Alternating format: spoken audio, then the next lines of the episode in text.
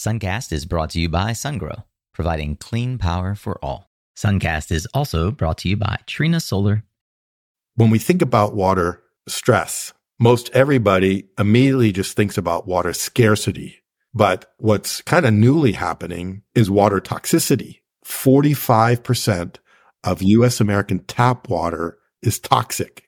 We're currently at SkyH2O building the world's largest atmospheric water generating projects near Houston, the third largest city in America, because of water toxicity. Hey there, Solar Warriors. I'm Nico Johnson, and this is Suncast. Each week, I pull back the veil on the life and business insights of clean tech entrepreneurs building the most noble and impactful companies of our time. I hope what you learn from this conversation is a catalyst for your own growth. So thanks for tuning in and welcome to our tribe.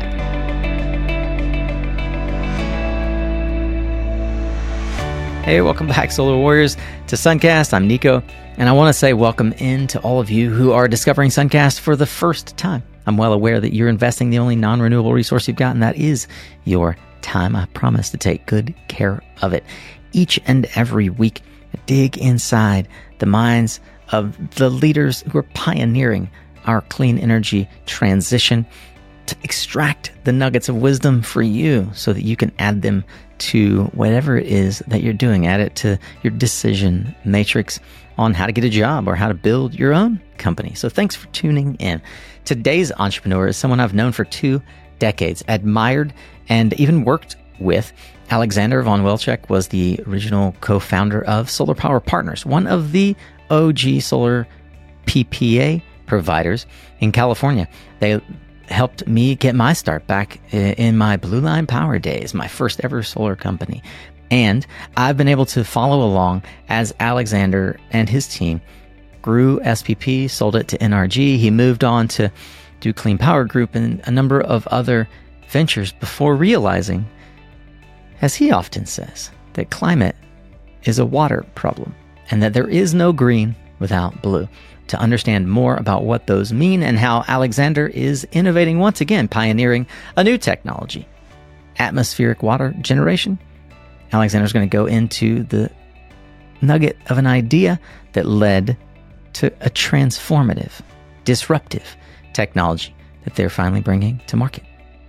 I want to thank you for joining us here. You can check out more than 650 backlogged episodes of Suncast that are all evergreen. They are not one time listens and they're not lost in history. They are all relevant today, or most of them at least, and that's by intention.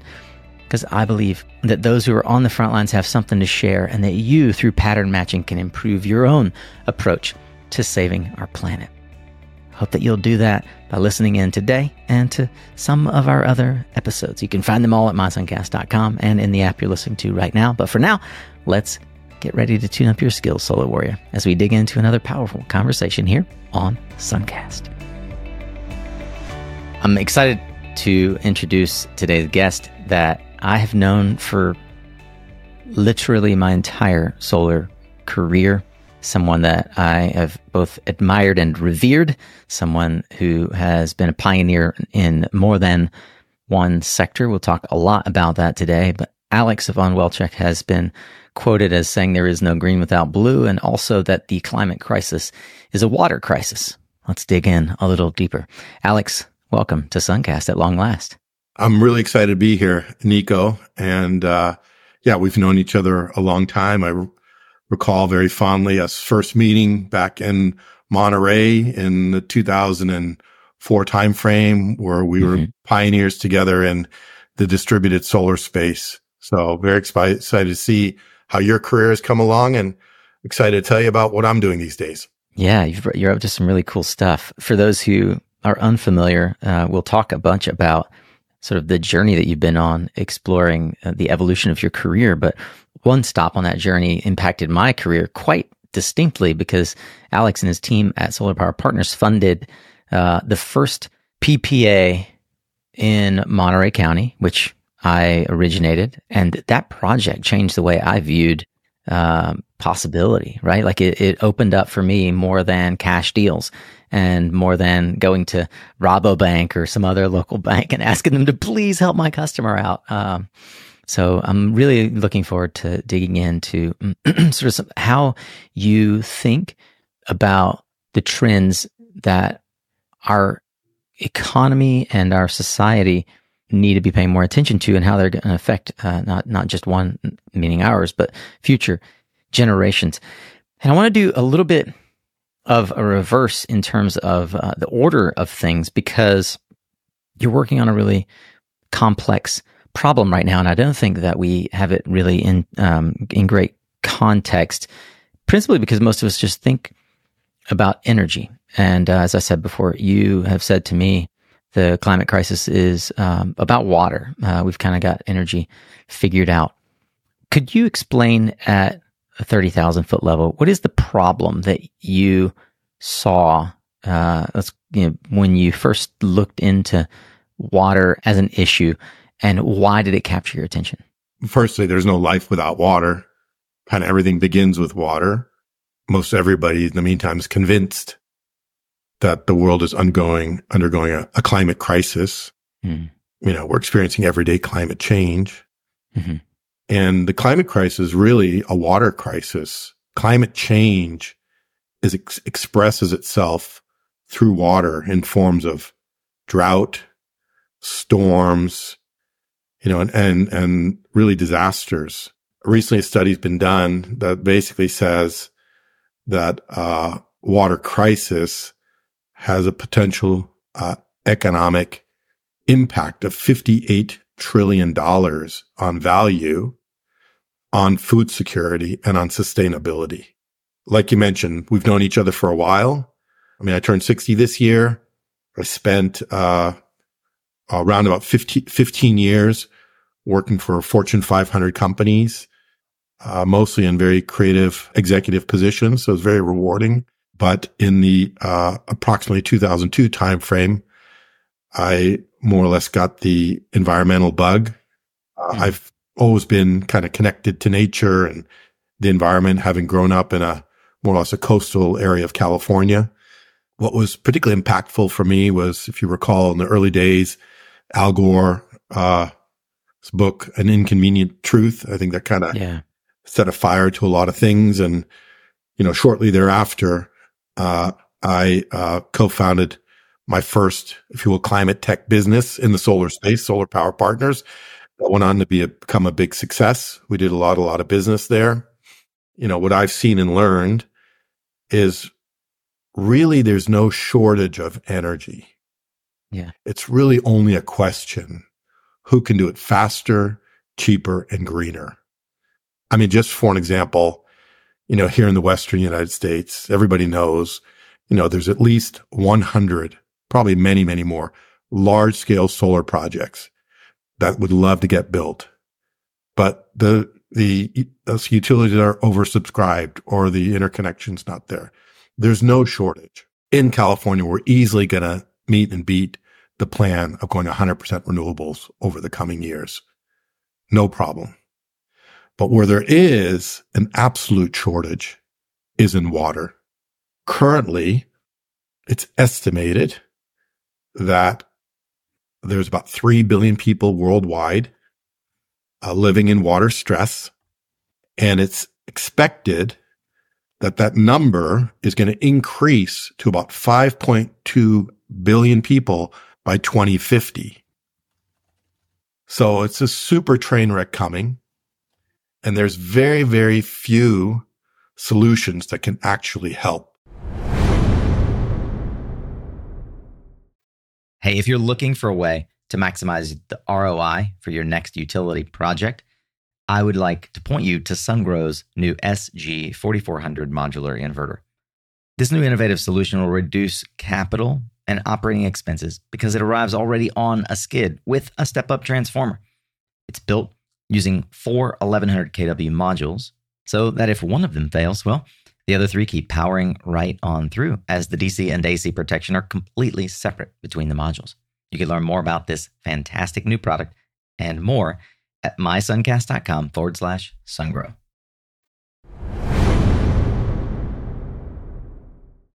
So when you and I started in the solar industry 20 years ago, there were experiments globally around funding access for what was called the bottom of the pyramid, right? Um, famously, Grameen Bank was doing a lot of effort around financing technological advancement in developing countries.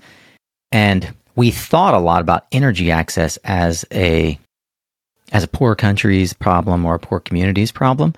And uh, that energy access, notably, it was something like, and I remember there was a statistic that like 1.2 billion people worldwide had zero access to electricity.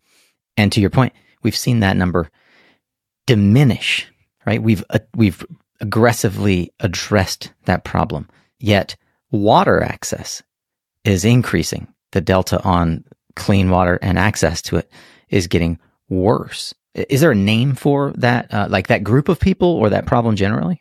There's a lot of different terms. I would, ju- I would say in general, uh, from my experience, the water fuel industry is not as sophisticated and advanced as the energy industry.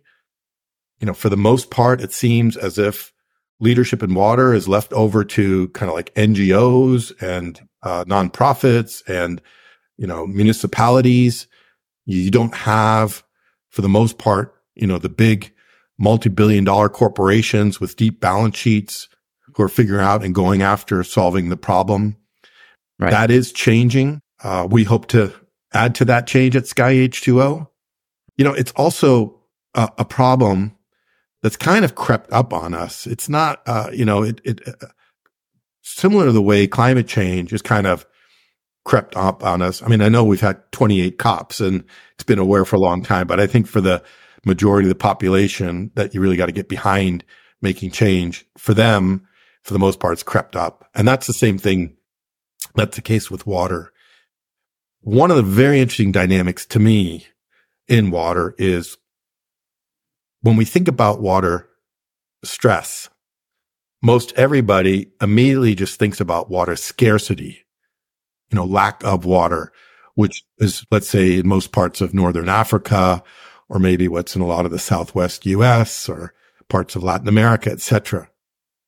But what's kind of newly happening is and and rapidly advancing in the developed world, the industrialized world, is water toxicity. Water toxicity was not an issue up until only a few years ago.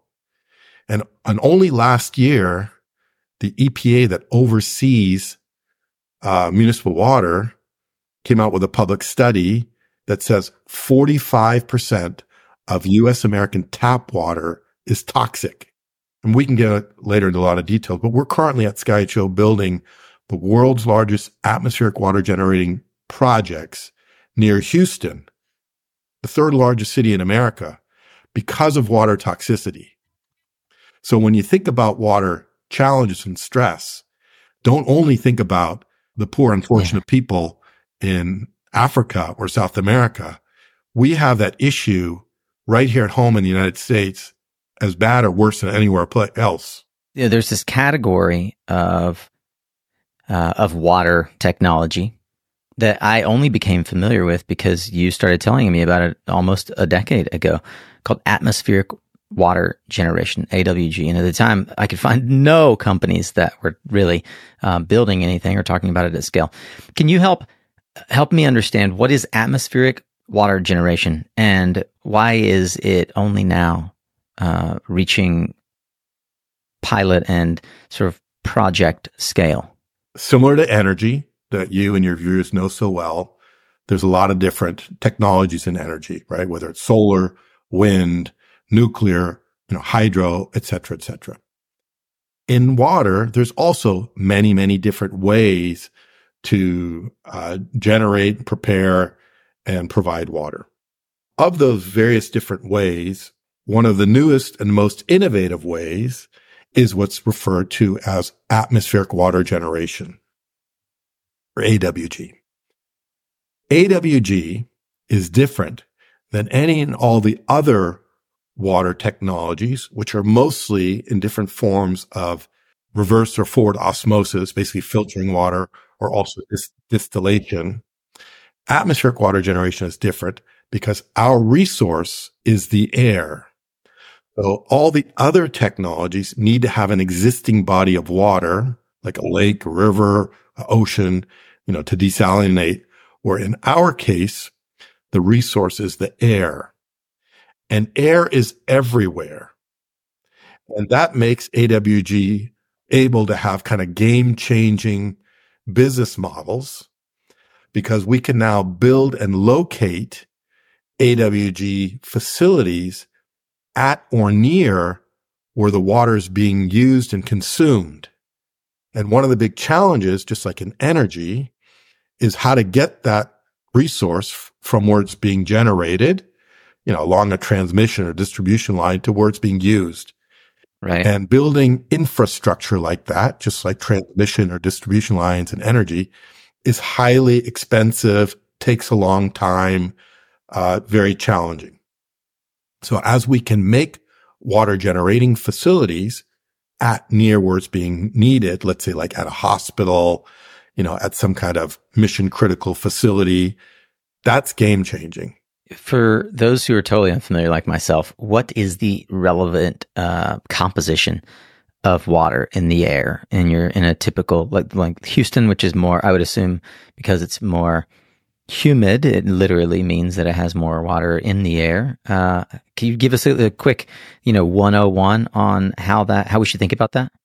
So atmospheric water generation, similar to solar energy or wind energy, is uh, a renewable resource.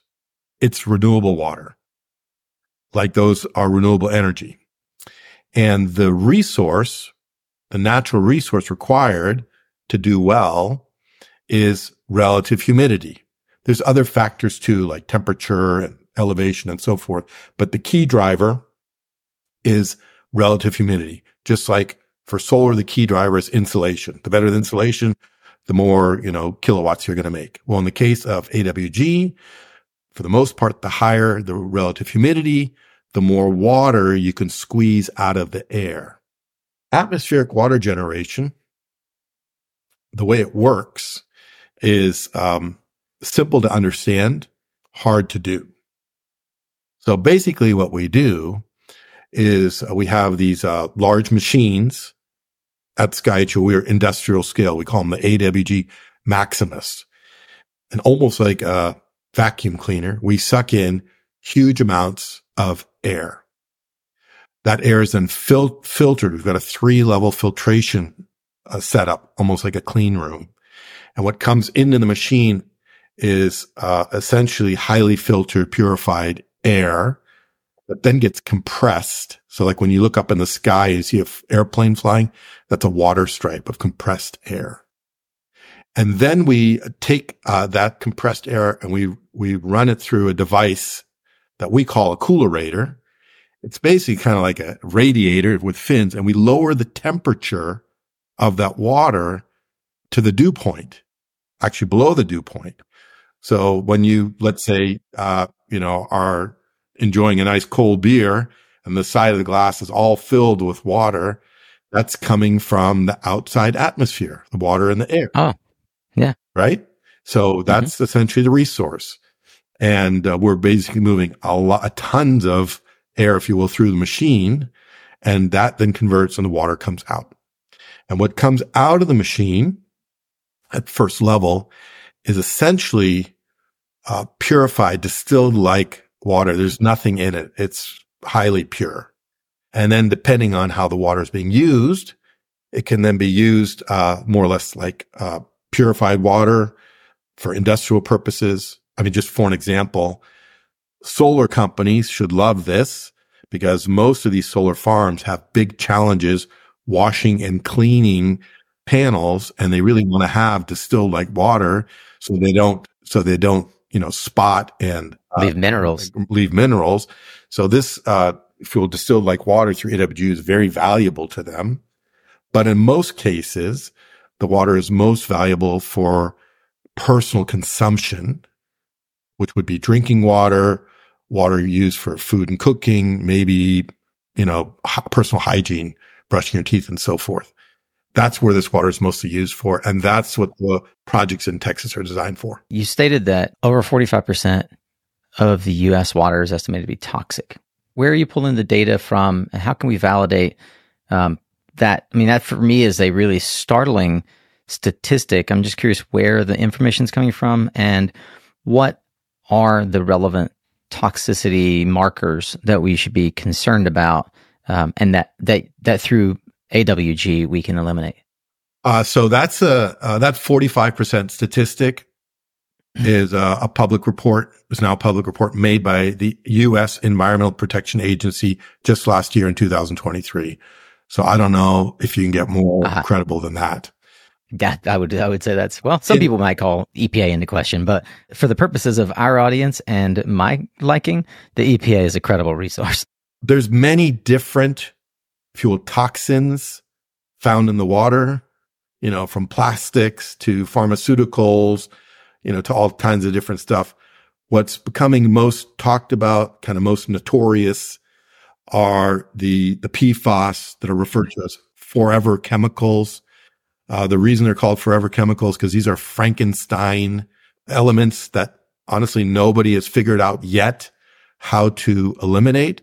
There's tons of investment currently going into industries to try to figure out how to eliminate uh, PFAS, things like Teflon, but not even, you know, the most sophisticated filtration systems can get, can get them out. So they're coming out of your faucet. In the case of the Houston area, you can look this up. You'll find as many as 49 different toxins in the water. Right. The toxicity in the water that ultimately comes out of your tap, there's a number of fail points. So the first is the original water source. The second is uh, the water as being processed coming out of the water treatment plant. So a lot of these treatment plants are old and not effective. The third is the water going down the pipelines. Across America, most of our infrastructure is old and decrepit. There's a lot of lead pipes, a lot of rust that gets into the water. And fourth, before it comes out of your tap, it's going through your plumbing.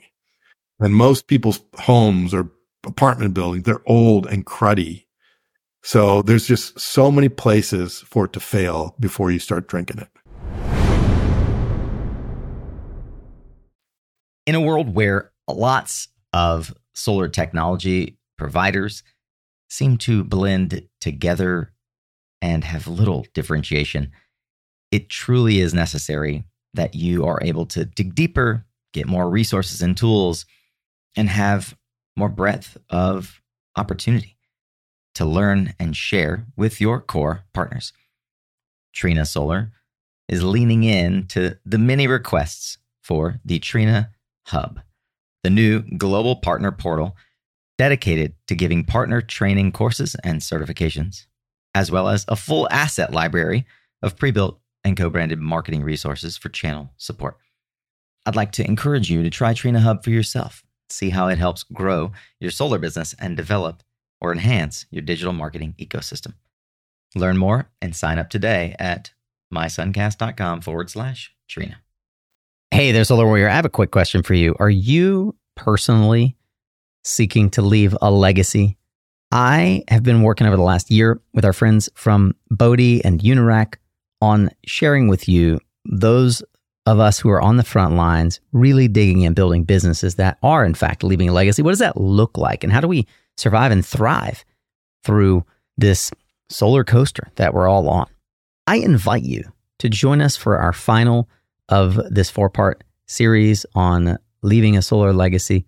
It's happening on February 1st at 12 p.m. Central, 1 p.m. Eastern. Exclusive solar industry insights that we call How to Embrace Innovation to Survive the Solar Coaster. We'll be joined by my friend Spencer Fields, the Director of Insights at EnergySage, as well as Peter Lawrence, CEO of Unirac, and Scott Wynn, the CEO of Bodhi. I invite you to come join us, discover how solar businesses tackled challenges and found innovative solutions in a very, very tough market. Overcoming high interest rates got you down, how to build a robust pipeline, identify valuable innovations and trends, and upskill your operations team for business resilience. We'll do Q&A and go deep on your specific questions. So don't miss out on these lessons learned and future forecasts for the solar industry. There are limited spots available. You can reserve yours at mysuncast.com forward slash solar legacy. Mark your calendar. Stay ahead in the solar business game. See you there, Solar Warrior. Alex, you're not a water specialist, or have were not when I first met you. To my knowledge, you don't have a, a doctorate or deep research background in water technology. So can you talk to me about the entrepreneurial journey or process of deciding? I'm going to now turn my attention towards water. I'm going to try to figure out how to fix it. I'm going to decide on AWG as a technology, which isn't even a category that I'm aware of um, at scale. And uh, I'm going to raise money around it. Can you talk about, because that's an audacious sort of second half of your career to attack, right? I'd like to hear more about that from the perspective of an entrepreneur that I see as a very successful. You didn't, you didn't need to go create Sky H2O. Yeah. You successfully semi could have semi at least or fully retired from the legacy that you all created with SPP, having made a big impact early in the solar industry. To, talk to me about that process of evaluating and then deciding on AWG and getting a business going where you're not a, a scientist specifically. How did you how did you mobilize that? Yeah, so you, you know me. I'm a, I'm a serial entrepreneur. I've committed myself to essentially the climate solution process SkyH2O is my third uh, startup business in uh, the climate tech space. You know me as a pioneer in uh, solar energy with Solar Power Partners. You know, after successfully selling that business to NRG, uh, I turned my sights towards uh, basically doing more broad things in uh, the climate tech renewable energy space. I co-founded or I founded a a group called Clean Power Group and Clean Power Advisors. And for a number of years there, we helped uh, many, many different uh, startup businesses um, in the climate tech space with strategic and uh, financial advisory services. I've helped more than 20 different uh, companies uh, in the climate tech and renewables area get off the ground, uh, most often with funding um, but while doing that, you know, over about a three, four year process, I kind of discovered that myself personally, I'm, I'm, I'm more an entrepreneur. I'm a doer. I like to roll up my sleeves, take responsibility and less of an advisor, you know, telling people, advising people how to do it. And in the 2015, 16 time frame, uh, the West, uh, was in kind of an epic drought. Uh, at that time, Governor Brown created a water emergency task force. And at that time, uh, I had, uh, connected with some, uh, with a key member of, uh, the Irvine family, um, who's been uh, pioneers in water in the West since the West was won essentially. Um, who kept saying to me, Alex, you should turn your sights to water. There's so many things that need to be done. And then during this time, uh, was introduced uh, to a group out of Switzerland, Germany, who self-purported to have industrial scale atmospheric water generation. I thought this was great. I I, uh, I made a deal with them uh, to build up that business in America.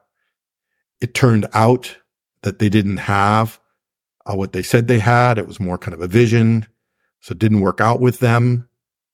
But uh, thankfully, uh, I have a very close, uh, good friend at UC Berkeley, Professor Tarek Zohdi. He's the head of the engineering school, chancellor professor. Kept asking me, how's my Sky Chill project coming along? I said, well, I think these guys in Europe don't really have what we need. And he said, well, why don't we just invent this ourselves? I said, can, I said, I don't know to invent things. He said, we'll put a team together. We'll get this done. I said, all right, I can throw some more money at it. And, uh, Tarek and Reinhold Ziegler and Charlie and I and a few others, we pulled our heads together. Um, and we got to the blackboard and we invented from the ground up, um, our own, uh, AWG.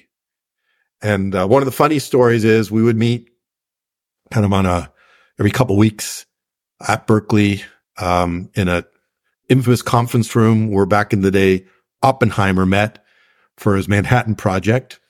Wow. And we would say we're working on the California project. Uh, so that was essentially you know, how we uh, came up with our own technology. Now, let me say AWG as a technology uh, is not necessarily new. The Germans actually even used AWG on their U-boats during the Second World War. That was one way the Wolfpack could stay, you know, for long times out in the Atlantic, creating havoc. Um, only in, let's say, the last 10 years or so, as water uh, scarcity has become a much bigger issue, has there been uh, a newfound interest in AWG? And there's now, I would say, roundabout 10, a dozen companies or so who are growing and taking on the AWG space alongside Sky H2O, you know, not so dissimilar than wind 30 years ago or solar 20 years ago. Some listeners may be familiar, and I know certainly, you know, folks like uh, Josh Porter have done episodes recently with companies like Source. Can you talk about the varying scales and approaches to capturing water from the air, just so that listeners are familiar with kind of the breadth of how the technology is being applied? So, uh, since most of have experience in solar, I kind of like to make those analogies. You know, just like in solar, you have uh, lots of different solar technologies that are really kind of designed optimally for different applications, different locations. That's kind of similar in AWG. Like I mentioned, there's currently about a dozen companies or so uh, involved in AWG uh, who've created technologies or products that are designed for kind of different types of locations and different applications, really different sizes. Most of them all are really focused on smaller units, kind of a product type solution. A lot of them, they look like kind of kitchen appliances, you know, almost like a small refrigerator, you know, that might make yourself two, three, four gallons of water a day. You mentioned the company Source. That's right. a nice, innovative business. They're out of Arizona. They've cleverly integrated uh, a solar panel with kind of a black box AWG unit, as far as I can tell. I'm no insider, but from the outside, that's what I see. From what I can see, it's really designed for kind of smaller or off grid applications, you know, where you might need to make, I don't know, 10, 20, maybe even 100 gallons of water a day. Sky H2O is really on the other end of the spectrum. We're making the largest systems. Our technology has been designed from the ground up, really industrial grade for larger commercial, industrial and government applications. The most of the projects we're working on start at about 10,000 gallons a day and um, as we're you know designing and engineering projects, we're seeing that kind of our sweet spot is in about the ten thousand to maybe as much as uh, one hundred thousand gallons a day of fresh uh, water. that's like very very different than obviously those who are making systems or products designed for you know five to ten gallons. So it, it, I had a question here: Is are you a threat, uh, a potential acquisition? or a potential provider for the multi-trillion dollar beverage industry? Uh, all of that. We're yeah. a threat. I mean, what do you think? Do you feel like you're going to disrupt it and somebody is going to say, you know, like all of the water companies that came out in the 90s, uh, do we want to acquire you so that we can, you know, incorporate you into our product process? do you think that's a logical sort of outcome for Sky H2O or, or is the, or is your vision and, and mission bigger than that? you know, who knows how the capital markets develop? They're very finicky. Uh, I don't understand them. What I do understand as a 30 plus year experienced business executive is how to create value. We're creating a lot, a lot, a lot of value at Sky H2O. Ultimately, how the shareholders exit out of that value, uh, whether it's a term sale, whether it's, uh, you know, a private equity deal, whether it's an IPO, whether it's, you know, whatever. I, I don't know. But what I do know is as we uh, continue to build this honestly very disruptive, very valuable business with like unlimited growth potential. There's going Right. to be, uh, there's a lot, a lot of groups who want to acquire us. And we've already had many, many offers. I can imagine that you have. How quickly, because, you know, when we were, the first question that I can remember being asked when I started selling uh, solar to uh, not just homeowners, but commercial entities that I was partnering with you guys on was how quickly can this be installed, right? It starts to disrupt industry because to pull an electrical line out to a farm cost more and took longer than to install a solar array. Can you give me a, a sense of scale and and uh, ca- cadence for the deployment of these systems? Firstly, you know, within our whole kind of value chain from making the product to installing, et cetera, we really don't have any limitations except for capital. You know, it's basically needs a lot of capital, but there's no rare earth materials, if you will. There's no elusive controlled components. You know, there's no uh, limitation on sites. Um, you know, honestly, at the moment, nobody's taxing the air. No one's saying, Hey, you know, you need a whatever to be able to take some air, uh, out of the sky. So we, um, control everything from, uh, production to our resource to our customers, uh, which provides for, you know, a phenomenal business model. As far as rolling out, I would say, uh, the limiting factor is kind of two things. One, it's, it's, it's financing, but we've got a great value proposition. So I see that. Look, in the early days of solar, when we started solar power partners to get any kind of investment, we had to promise, you know, equity investors 25 plus percent. You know, now solar projects, these guys are coming in at five, six, seven percent. That's the same thing's going to happen here. AWG over the next two, four, six years can be completely proven. And then it's going to be a race to the bottom, a jump ball by the investors to come in and the cost of capital is going to be low. So really it comes down to, in our case, land grabbing the best sites, um, where we can make these projects. Uh, and we, where we do these Station projects, uh, we site them, you know, almost like a, a Costco or a McDonald's would consider their sites. We look at demographics. We look at traffic flows. We look at, you know, economic prosperity. Obviously, we look at, uh, the, you know, water stress in the area. We look at, uh, humidity and then we decide, uh, on a site. We've actually already to date, uh, identified more than 20 sites across Texas. We're going to be building projects and we have a plan on building over a hundred of these projects to the tune over more than $3 billion over the next five years. So I'm going to come back around to my original question, but it made me think that a smart listener, perhaps yours truly, can look at this and say, post solar, post storage boom, someone who's really good at originating land users and putting themselves in the middle of a deal can lock up sites and option them to companies like yours as an extension of their current development origination process. Am I wrong? Uh, I mean, they could, but I got have to admit, um, at SkyH2O, we've figured out in a very clever and very effective way how to get the sites and how to get the cities working on Yeah. our behalf. The sites that we've so far secured, literally city planners or basically mayors have said, Hey, this is the right site for you. Why don't you do it here? And we'll get behind you, help you get it done. Makes sense. We saw that in the early days of solar as well, right?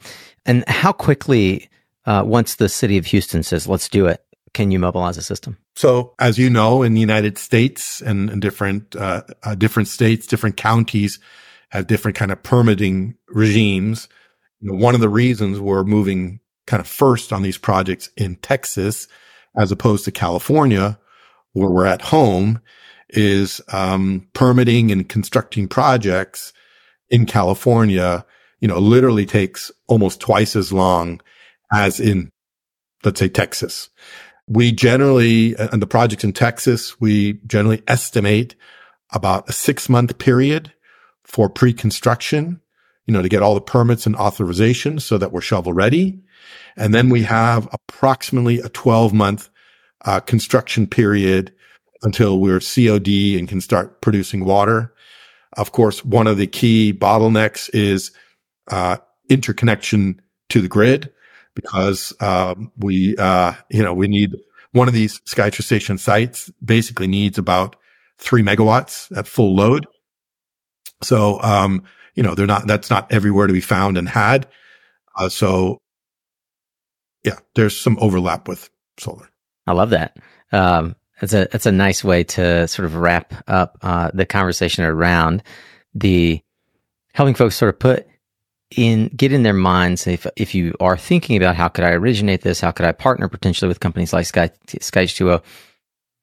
It is a very nice compliment to, in particular, a municipal uh, or any other large water consumption partner who has already gone solar, who is all, who is considering going solar to potentially marry this technology with it on site, um, possibly for a beverage company that you've sold a solar array to. Yeah. How interesting. A lot of folks are going to say, ah, this will just complicate the deal. like like trying to add uh, solar canopies because you can now see the solar. It'll just complicate the deal, make to make it too expensive. Uh, do you have any any thoughts for those folks? I mean, it's it's water and energy goes hand in hand. Um, we at Sky H2O invite you know all kinds of professionals, strategic partners, uh, investors to work with us to accelerate um, our business and our project development. I think you know me. I am a uh, climate uh, tech entrepreneur on a mission, and uh, we're open and inviting.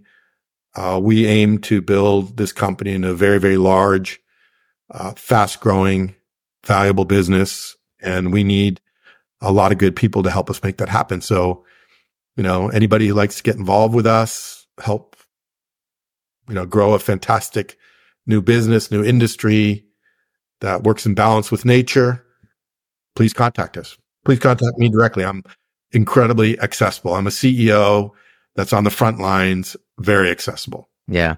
They're also um, uh, always out there, uh, both connecting and promoting and, uh, and being a, a, thought leader around not just the water technology, but helping um, raise awareness for the the need and the water uh, energy nexus. We didn't talk a lot about water energy nexus. I'll link to a bunch of resources that Alex shared with me about this whole concept of water energy nexus because I think that's a good place for folks to start and understanding what we as climate activists, essentially, what we as um, in some cases economic opportunists like i don't i don't pretend that everyone's a climate activist that gets into solar but we all see the opportunity to do well while doing good financially. And uh, i think that the ability to provide clean drinking water um, moving away from just the um, sort of the the domain of nonprofits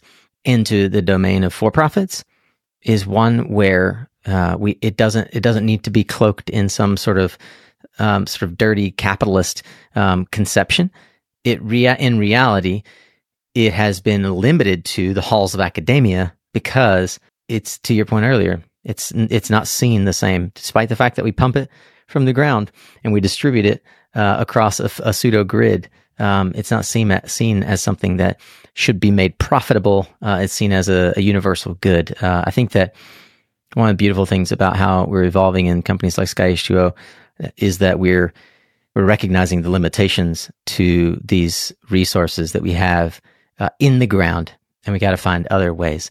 I had never heard of the concept of renewable water, frankly, until uh, this conversation. Alex, as we wrap up, I want to ask: as you uh, have developed over the last thirty years as an entrepreneur, is there are there any uh, particular lessons uh, sort of salient takeaways, either from mentors or from your own uh, experience, that you'd like to pass along to others who are in the throes of startup or their entrepreneurial journey right now? How would you mentor them? I think for one's career, uh, the most important thing is to work with purpose. Um, that drives passion, uh, which drives um, being uh, really effective we need to do a lot of things to clean up the world and hopefully make things right we have kind of the trifecta upon us of man induced climate change plus kind of relentless pollution, uh, plus, uh, biodiversity loss. So there are so many things that we have to do to get things right for the next generations. So, you know, I would only say, uh, you know, find your, find your lane, find your passion, and just work wholeheartedly at it and try to make this world a better place. Uh, I love that you have built upon what was absolutely a fun, a foundational um, and pioneering business and career uh, career career pivot towards climate action with Solar Power Partners by following that and innovating once again with Sky H2O. I'm sure there are others who are listening who had no idea there was a concept of renewable water or the ability to extract it from the air and serve it to our fellow humans. Uh, and they're going to want to reach out to you. What's the easiest way for them to connect? Uh, so we got a great website with a simple URL, skyh2o.com, skyh2o.com. Um, you can connect with us there. There's plenty of places to, you know, send in your information. I have to admit, I get them all RFIs, RFPs. So, um, our, uh, uh, our team is depicted boldly there. Uh, everyone's email address. So you can connect with, you know, whoever you feel is the right connection, whether it's Lawrence Impella, our marketing manager, or Terrell Jones, our head of business development. That's great. So you've got everyone's email on the yeah, website. you'll find us on LinkedIn. So we, we, you know, we try to be a very transparent, very open company. Um, we're very relationship oriented. So, you know, if you want to contact us, please do. So, Alex, I normally will ask for uh, a bold prediction, uh, especially coming into a new year, but I, I think I want to change it a little bit and modify and say, if you as an entrepreneur have something to offer, it might be a way of thinking about uh, a living, maybe a personal motto. Um, and so I wonder what call to arms uh, or personal motto you might uh, offer to those of us who are alongside you in uh, in the climate fight. I mean, my last thought uh, or comment, and this is kind of my motto, which is you know, no excuses. Let's make it happen. A lot to do to get the world back in order on the climate front. Let's everyone do our part. Uh, I'm doing my part. Happy to collaborate with anybody and everybody. So again, no excuses. Let's make it happen. Well, it has been such an interesting journey to unpack the story of my friend Alexander. I realized that I didn't ask most of my normal, typical interview questions with Alex. And the reason is that it, there's just too much to unpack. And I wanted to focus on what is AWG and why does it matter? Why does the energy water nexus need to be studied further, especially by those of us in the energy sector? And there's still so much more learning that we can do. You heard Alex and I talk about some links that he was going to share. You can go over to mysuncast.com and click on the show notes tab where I've linked all of that. It should be in the description, either on YouTube here or in the podcast player that you're listening to. Right in the description, you can click through to those notes and you'll find all the inter- the interesting research that I did on the water, the energy water nexus, the UC Irvine uh, group WEX that is leading that effort, as well as the videos that uh, like Farmers to Fighter that Alexander was talking about. I know that you're curious. And that's why you're here. So I just thank you. Thank you and honor you for your curiosity, your intellectual stimulation, and for your infinite learning status. That makes two of us please leave us a rating and review on whatever podcast app you are on so that other infinite learners like you can find us and shoot me a note, if you will. My preferred platform is LinkedIn. It should be relatively easy to find me there. You can either search Nico or Suncast or even Valence, our new newsletter that unpacks content that connects in the clean energy story. I want to thank you once again for listening and thanks our sponsors for helping make sure that this is free for you each and every week. Learn more about them at mysuncast.com forward slash sponsor. That's also where you can learn how to reach thousands of clean energy and climate champions just like yourself each and every week, like they do. Remember, you are what you listen to. Thanks again for showing up, Solar Warrior. It's half the battle.